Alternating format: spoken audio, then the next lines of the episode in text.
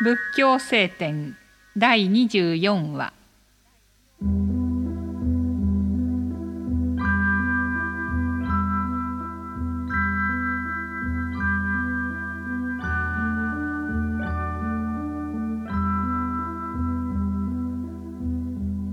例えば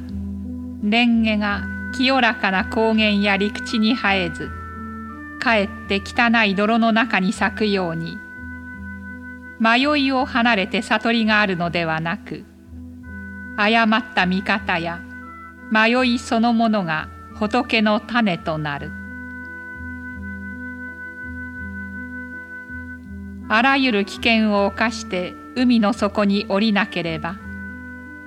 値も知れないほどに素晴らしい宝は得られないように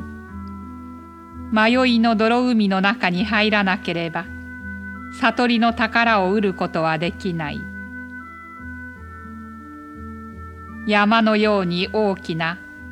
我への執着を持つものであって初めて道を求める心も起こし悟りもついに生ずるであろう。だから昔仙人が刃の山に登って自分の身を大火の中に投げ入れまだ火にならない前にすがすがしさを覚えたというように。迷いはそのまま悟りであるから名誉利欲の刃の山や憎しみの大火の中にも悟りの涼しい風が吹き渡ることであろう。